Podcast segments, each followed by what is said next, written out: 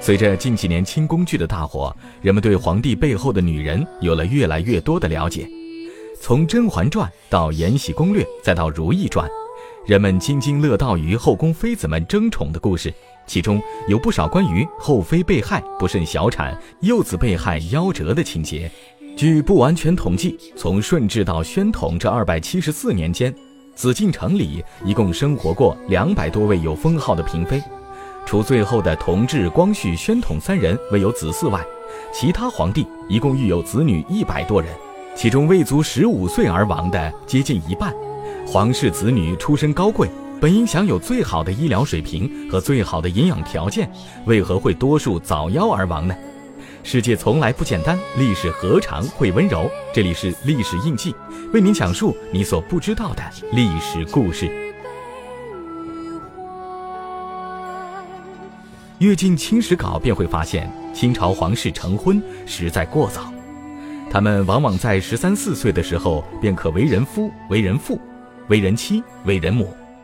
十三四岁的年纪，身体发育还不是很完全，孕育的子女便也先天发育不足，这就导致他们的前几个子女多为早夭。顺治八年八月，十四岁的顺治皇帝娶孝庄的亲侄女，自己的表妹博尔济吉特氏为皇后。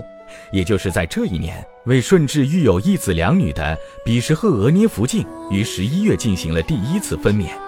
也就是说，顺治在十四岁就当了父亲，而这一子两女最大的也不过只活到了六岁。康熙六年，十四岁的康熙也有了第一个儿子。之后的皇帝都是在还是皇子的时候进行的大婚，也都是上一任的皇帝在位时为他们指的婚，所以。没有祖辈那么着急，但一般也是在十六到十八岁之间，这在当时算是正常的适婚年纪了。前期清朝皇帝过早大婚，或许有两个原因：一是为了尽早亲政，因为清朝时只有大婚后的皇帝才可以亲政；二是为了稳定朝局，稳定自己的地位。若皇帝没有子嗣，总归是有人在背后说三道四的。清朝规定的结婚年龄是继承唐朝以来的传统规矩。男子十六岁，女子十四岁便达到结婚年龄，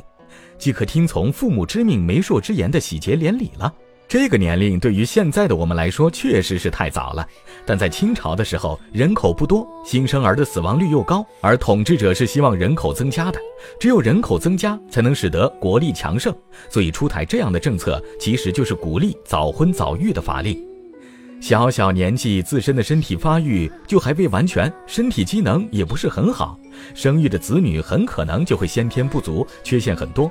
再好的医疗水平和再好的精心护养，也不能保证他们不会早夭。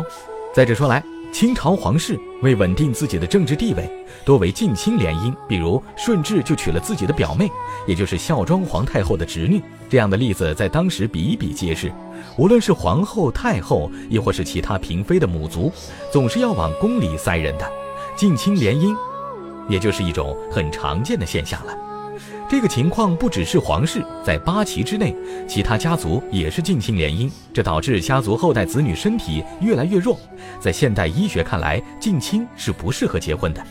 这样会使得基因中携带的疾病爆发概率加大。而当时的医学水平并没有这样先进，他们也就不知道是近亲结婚的原因，便一直延续着这个传统。现代电视剧里的那些宫斗情节，在当时多数的嫔妃一定是不敢的，因为谋害皇嗣可是要抄家灭族的大罪，重则当处以极刑。一旦被发现，不仅仅一人之命可抵，可是要累及亲族，他们是不敢赌上自己家族的命运去冒险。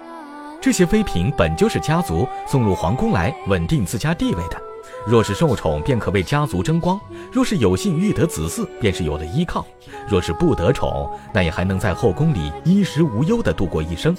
皇嗣如此金贵，妃嫔怎敢轻易下手？以当时的医疗水平，很多在我们现在看来是很小的疾病，都会夺去皇子的性命。比如董鄂妃的儿子和富察皇后的七皇子都是死于天花，也就是今天的水痘。以今天的医疗水平，这不过是一场小病，但在当时却是致命的。应该也有很多的皇嗣，不过是因为很小的疾病而早夭，这是与他们先天的不足密切相关的。而那些在清宫剧中宫斗死去的皇嗣们，在正史里大多数不过只是命里如此。不怨他人。